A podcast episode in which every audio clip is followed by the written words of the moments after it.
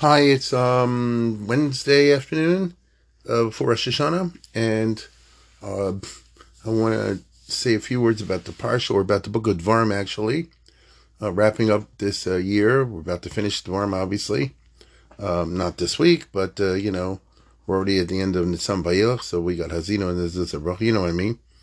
And I wanted to mention something. I said the other day in Shul, in, in the general terms, which I think is interesting uh, I'm really grateful. I bumped into uh, Shua Beer this morning, and he said that he's going to sponsor he and his wife. So thank you to Mr. and Mrs. Shua Beer uh, for doing this. We talked about someone in, you know, in Monsey who listens, and anyway, uh, because of that sponsorship, I'm going to give my two cents.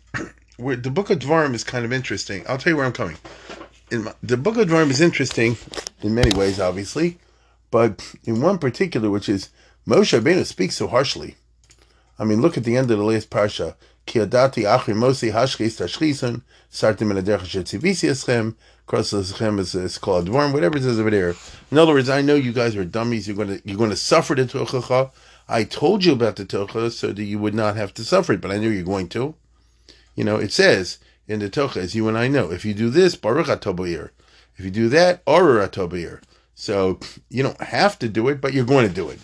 So it's pretty tough. And in general, from the very beginning of the book, he's blasting the Jewish people, right? From the very beginning of the book, he's, you know, saying, don't sin. I know you're going to sin. Uh, you know, don't be uh, rebellious. You mess things up at Har Sinai. You mess things up at uh, the Meraglim. Uh, you know, you, you, you, you caused Aaron to suffer. You caused me to suffer. It's a certain rant, you know what I mean? And it's tough. And uh, it's more than you find, I would say, in the other books of the Chumash, more than in Shemos and in Vayikra and Bamidbar. So, what's happened is that Moshe really like unlooses over here, unleashed, you know, unfiltered. And why is that? I don't know if you've ever noticed that, but if you give a thought to it to a minute, I think you will see it. Okay? And remember, these are the Diburim of Moshe as I said a hundred times. It's in the Chumash because Hashem said, write it down, I'm dictating you and so forth. But Ela Moshe. This is what's on Moshe's mind, Moshe's heart. And you get a lot of this emotion, which is very interesting, of course, and it's very sobering, perhaps, but it's pretty tough. And what occurred to me was that what's special about the book of Dvarim is that it takes place at the very end of the life of Moshe Rabbeinu, after the death of his brother and sister. Uh, the three of them were a pair, as we all know, and um, it wasn't just you got Moshe, you got Moshe, Aaron, and Miriam. And it's a package deal. They were a team. It wasn't just one guy running the show.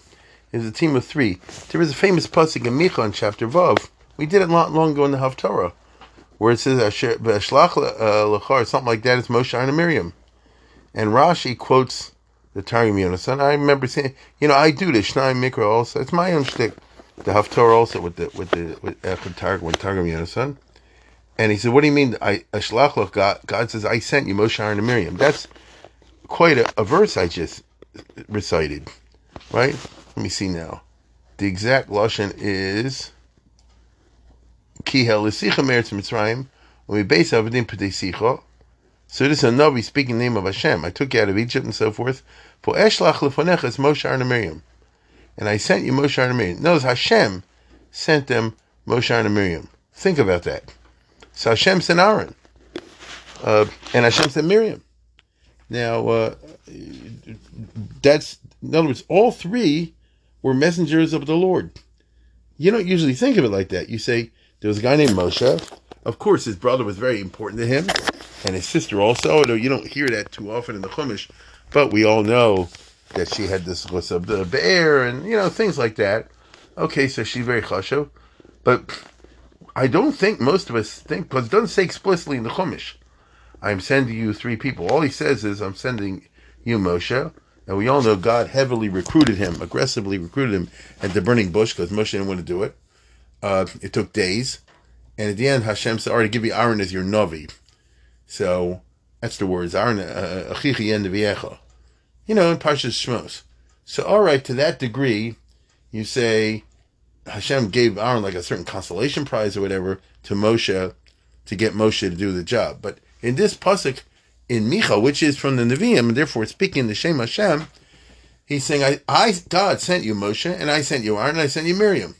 And the Targum says, Moshe la'alofa mesoris, dinin, Aaron l'chapar al amma, Miriam la'orol and Ashaya.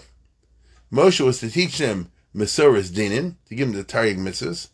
Aaron l'chapar al amma. Isn't that an interesting Targum? Right? So Hashem said from day one, I got to send you Moshe not enough. I got to send you uh, Aaron l'chapar alama to be a mechaper on the am. Because that is what the Kohen does, among other things, you know, with the korbanos and all the rest of it. Do you hear what I said? He effects, to use the modern language, the atonement. And Miriam lo the shayah. So it sounds like you need a special shliach from God to the women. Well, Miriam lo the shayah. So Hashem sent somebody for the men, and he sent somebody for the women. Now, the one he sent for the men, I guess we would assume he sent for everybody. But under his authority, he sent Miriam Lorel and Ishaya.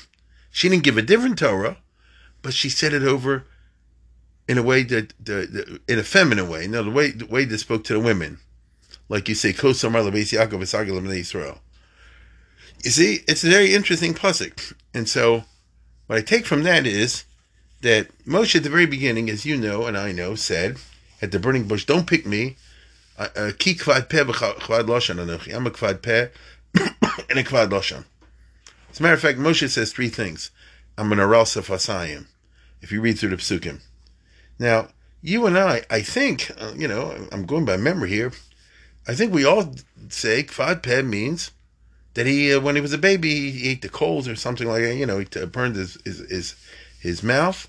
That famous uh, story, you know, in Pharaoh's house, and therefore he spoke megam game. You know, he, he he, he stuttered or he spoke unclearly. So in other words, what he was saying was, I'm not the right person because I have speech impediment of some sort or another. Uh, and Hashem says I can take care of that.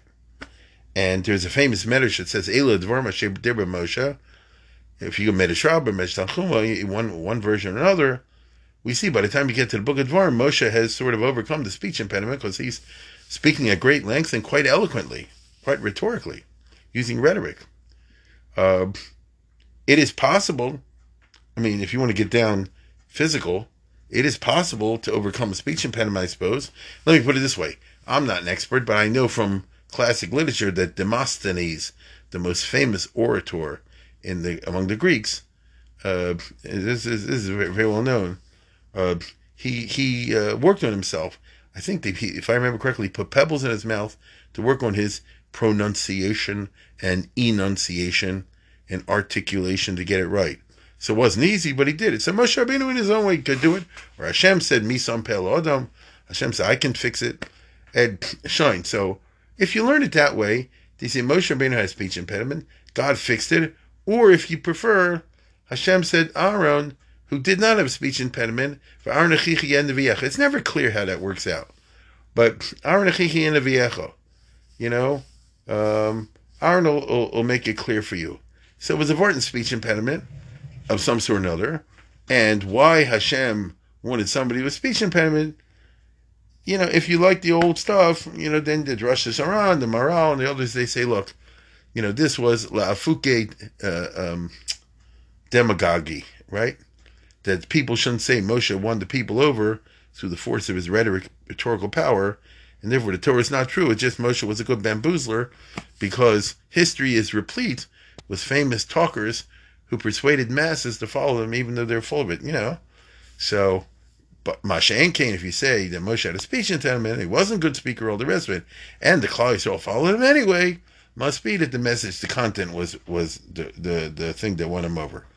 As I say, it's a famous Rosh Hashanah, and I think it was said also independently by the Maharal, if I remember correctly, and Shine. I'm sure you've heard that in Devar Torah one time or another from somebody. You know, I've heard it all my life. However, uh, that's based on a Russian interpretation, which is fine with me. But if he says I'm a kvad peh kvad the plain meaning, as far as I can see, is I speak heavily. And let's put it this way: I'm a bad speaker, meaning I'm harsh speaker. You want, he tells God at the burning bush, you want somebody that can speak uh, persuasively and nicey nice and make people feel good and all that kind of stuff, like politicians do, and they will be able to lead the people out of Egypt and give them the Torah. And he'll know, know how to make the right remark, like a pulpit rabbi, and you know, everybody will feel good about it. They'll have the Ten Commandments, and they'll be nicey nice. Me, I just lay it on straight as an know, I give it as it is. I, I, what's I'm I'm sung, whatever, whatever I, I, I think to tell them, you should tell them. And therefore, Moshe Rabbeinu sometimes is harsh to them, and he blows up, and so on and so forth. Now, what's interesting is Hashem says, I want you. right? And as we know, God does not give up. He does not cease to recruit him until Moshe gives in. Right? Until Moshe gives in. Uh, that's the famous story. What about the fact that Moshe I'm too harsh to talk to people? Hashem says, um, Aaron will be your Navi. And notice, Aaron is a nicey nice guy. You say it over, and Aaron will explain it for you. So notice Moshe says, Shimon the Hamorim, or something like that. And Aaron says, what he means to say, my friends, of course, is please give your ear over to what we have to say. We only mean this for your own good, and so on and so forth. In other words, he smoothed it out, smoothly, smoothly, right? And Miriam did it for the women. Because if Moshe speaks harshly, especially the women will freak out. Miriam says, What my brother meant to say was so and so and such and such. If it sounded like it's not uh, good for you or not for good for women or something like this, it's from Hashem. So he, uh, instead of phrasing it this way, I would point out that way or something like that. So the point is that all of his life, until the end of his life, meaning the 40 years of his life that we encounter in the Chumash, we don't have the other 80 years, right? The 40 years that we encounter in the Chumash, Moshe is part of a team, and they are his filter, so to speak. They're his filter. They explain to the Jewish, they put it over. So when Aaron is called the Rodef Shalom and Ohev Shalom, it's not only that he was a marriage counselor, although that's true also. And we all know that famous Chazal that when Moshe died, not some people cried, and when Aaron died, they all cried, because Aaron was more of a marriage counselor and a Ben Am type guy, and so on and so forth. Uh, that's why he got to be Cohen. All that is true. Yeah, right? All that is true. But um, for the 40 years they were there, Aaron doesn't simply use that marriage counseling. His Ikarodi Shalom, so to speak, is his role as his interpreter for his brother. So when Moshe says stuff, it doesn't necessarily mean it's exactly what you see in the Chumash. The Chumash is how Hashem said it should be written down it's more complex than that. And even the Rambam, the beginning of the Mishnah Torah, uh, yeah, Mishnah Torah talks that way. And Moshe said, and then he said it over, and then he said it to Nadav and Avihu and all that stuff, you know. Now, um, or Elazar and Summer, what whoever was.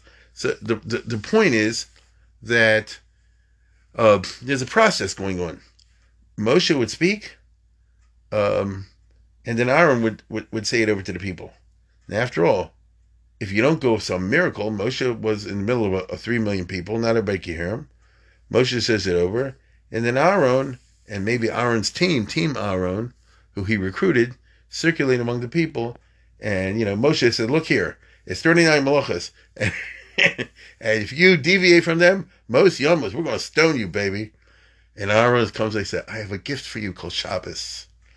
Oh, Kedusha Shabbos is Gavaldic. There are a couple of uh, do's and don'ts in a chanami, but think of the kedusha askinu sudasa the himnusa, you know that kind of way, and he was able to put it over to the different shvatim in words that would sink in with them, and so um, that's why when you read uh, Shmos and and Bamid and Vayikra Bamidbar, so uh, it's not so tough, and maybe I wasn't there. Maybe they told Moshe you know, you want to tell the people this way, maybe you want to think about rephrasing it that way.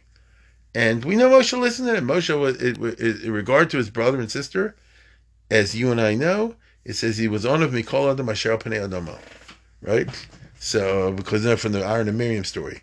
So um, that tells you, at least to me, you know, I think it tells you they had a very interesting relationship. As I said before, they're a team. Uh, and uh, you know they consulted. He consulted with them all the time. Whenever he wanted to put something over, to the Klal Yisrael. The Targum I just read, you said Miriam, Laurel, and Ishaya. What do you mean Miriam, Laurel, and Ishaya? Didn't Moshe give the rules to everybody? I'm telling you, Moshe said, "Here's my here's my nevuah now. This is what Hashem told me last night or five minutes ago, whatever it is, and here's what I'm about to say." And Aaron, l'chapor al amo, you know, Aaron's like this. I'll do the talking, you know. In other words, Hashem told you this, and that's what we'll put in the book. And if I, you know Hashem tells you this is what you're going to Torah, no problem. I'll do the talking. you understand? Because uh, you're kvad peh, you know it yourself.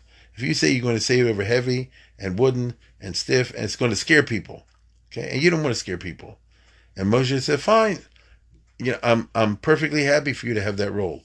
And same thing with with Miriam. Fine, I'm perfectly happy to say to role. You tell the women the way you should hear it. I told you what Hashem told me. You understand what I told you Hashem told me. They told me this, this din and that din and Hilchas Noshim, Hilchas Shabbos, whatever it is, and you explain it to them uh, in a way that you think is right. And that's what Miriam did. Okay? That's what Miriam did. So fine. All of a sudden comes the 40th year. Miriam dies and then Aaron dies. I mean, we know this. Starting in Parshas Chukas, correct? Uh, and uh, and Moshe all of a sudden doesn't have a filter. He doesn't have anybody to talk to. Um, this itself is a bummer. And to be perfectly honest, what happens in the absence of Miriam and Aaron? Oh, have a story of, of, of Balak and Bilam. And Korach, maybe even. Let me see. Shlach Korach No, not Korach. But yeah, uh, uh Shlach Korach Balak. Yeah, you have the story with with with uh, with with Balak, and uh, and you know, and Moshe doesn't react to it the right way, and Pinchas has to kill the guy, and you, end up with a bloody war in Midian. And see what happens in the war of Midian. Moshe screams, Moshe He screams at the generals, you know, he can kill everybody and all this kind of stuff. Uh, there's no Aaron there, and there's no Miriam there. Um, and Moshe probably very aware of this. Now, the chronological story ends with Matas Maseh. And by the way, once again, Look what happens in Matas Maseh. The two and a half tribes say we want the other side of Jordan, and Moshe really screams at them. Koasu avasechem, you know, what was it? Uh, Tarbus anashim chataim. You know, he used all this harsh lashonas. I bet you, if Aaron and Miriam were there, they would have said like this: "You went the other side? Let's discuss it. Let's come up with a a, a mutual agreed solution," which they do in the end anyway, without all the harsh you know, screaming and, and condemning and, and whatever. But they're not there anymore, are they?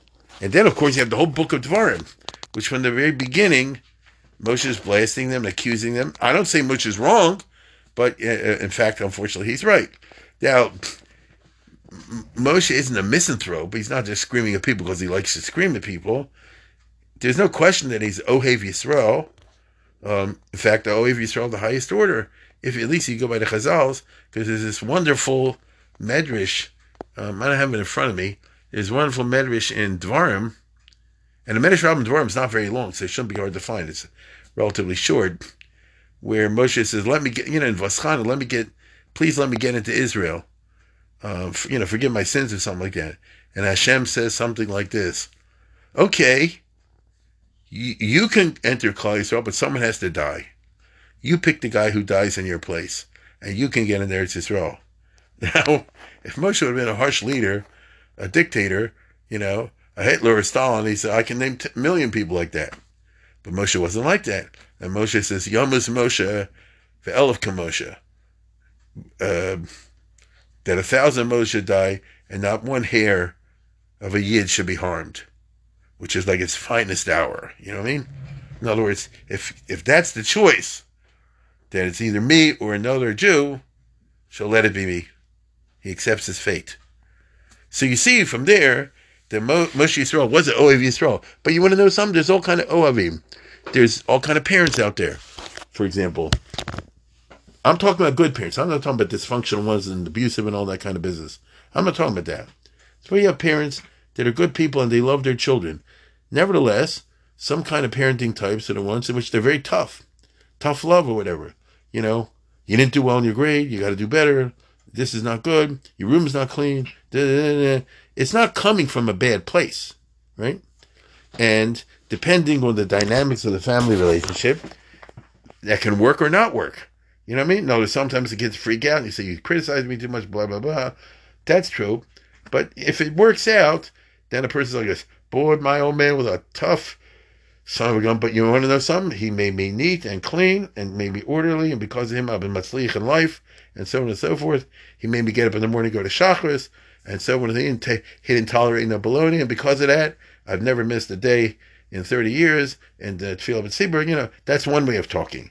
It's also possible, guy could say, I ain't going to show him. When I was young, my old man tried to, you know, drag me by the heels, and I hated it. And ever since then, I hate the, you know, this whole. I mean, both are possible.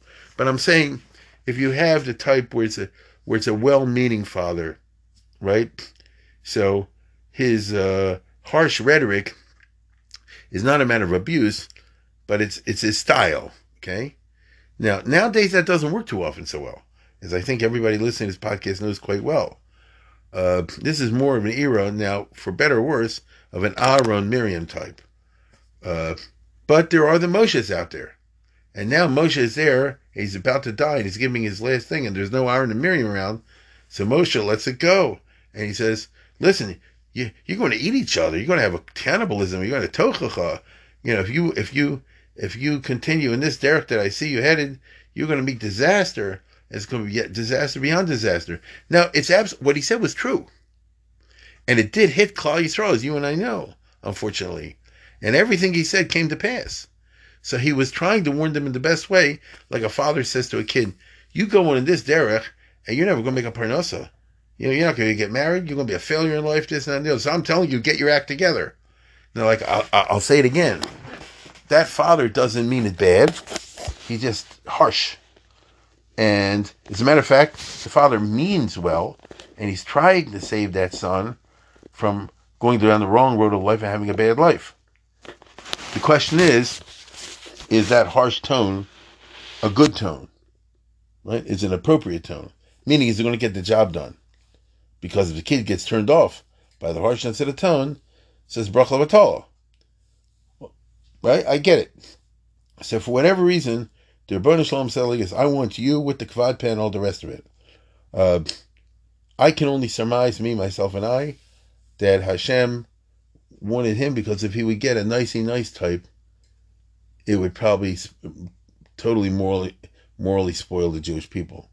If you get a people who say, "Oh, it's okay, you can worship idols. We're going to go out of Israel, uh, out of Egypt anyway. Sooner or later, you'll get out of your system." you know, something like that. Uh, I don't think it would have been worked out well. The perfect solution Hashem chose was Moshe tells it as it is, and then Aaron and Miriam tamp it down. you get it? But when you get to the book of Dvarim, there's no Aaron and Miriam there. And Taka Moshe says, you're going to get a tocha. And he goes over and over again in Dvarim V'eschan you know, it's very repetitive. Don't worship idols. Do choose God.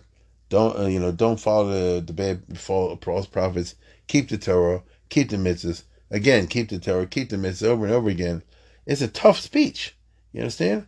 I mean, I'm not sure I would have liked being there when Moshe delivered the speech of Dvarim.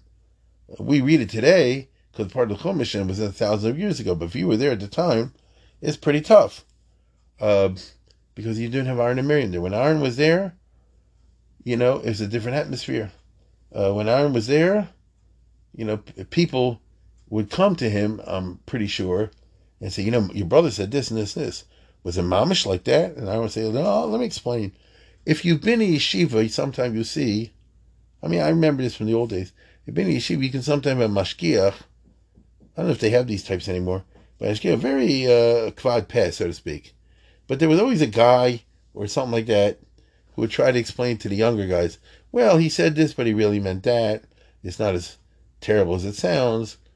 Although there is something to be gained from hearing the raw truth, but there's also something to be gained from from healing from hearing the the uh, healing balm of of soothness.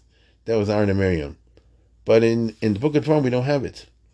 And that's why the speech of Moshe, which effectively ends in um, in in the Tzam uh, you know, and he says, when I'm gone, you're all going to go down the tubes. You're all, you're all going to go off the derech. All right? That's why I'm going to have Haazinu or something as a proof. You know, don't say I didn't warn you. That's a heck of a way to end. Imagine if the Chumash ended at the end of Nitzan Vayelech. If it didn't end in, in Zos HaBracha the way it does. We'd go out saying, whoa. Now, Moshe would not have been wrong, right? And as I said before, unfortunately, Jewish history indicates that every word he said came true.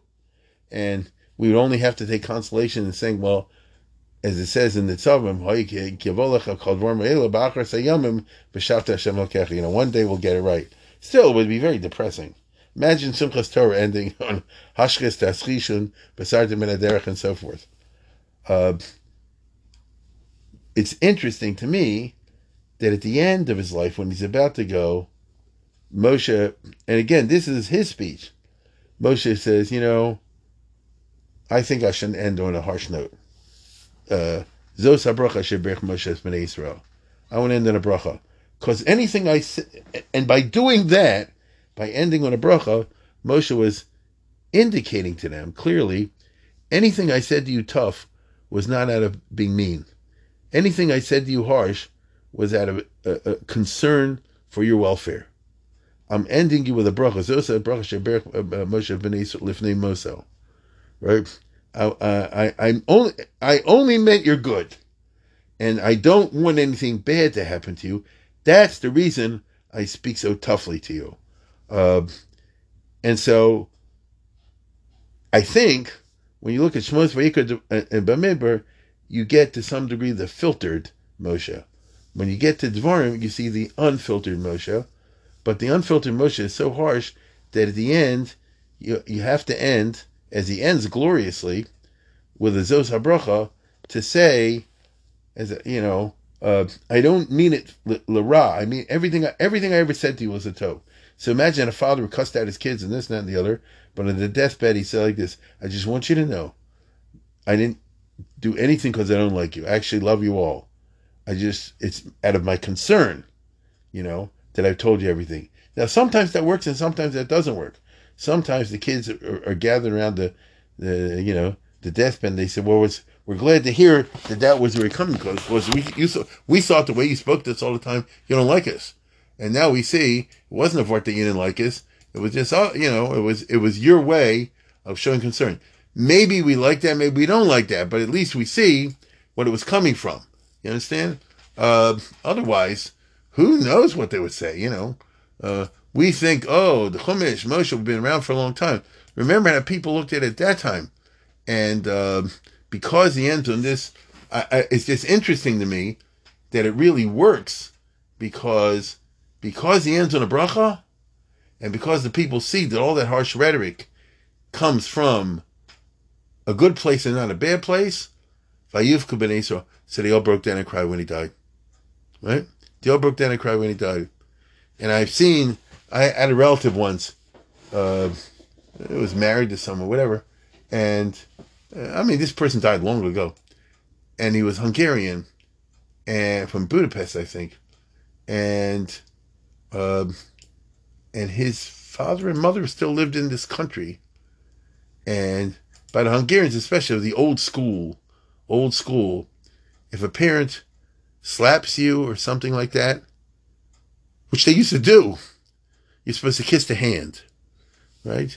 Yeah, if you have any Hungarian relatives, I'm serious, you know, older school generation, you'll know that was the the, the Geisha minig also, you know.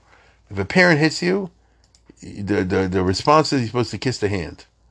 Uh, even though nobody likes to be slapped. And I, this, I'm I'm going back decades. This memory, and I remember he said that when he first smoked, I'm talking decades and decades, decades ago. So he said when he first smoked, which I think was 1920s, his father slapped him, and you know, and he kissed his hand and all the rest of it.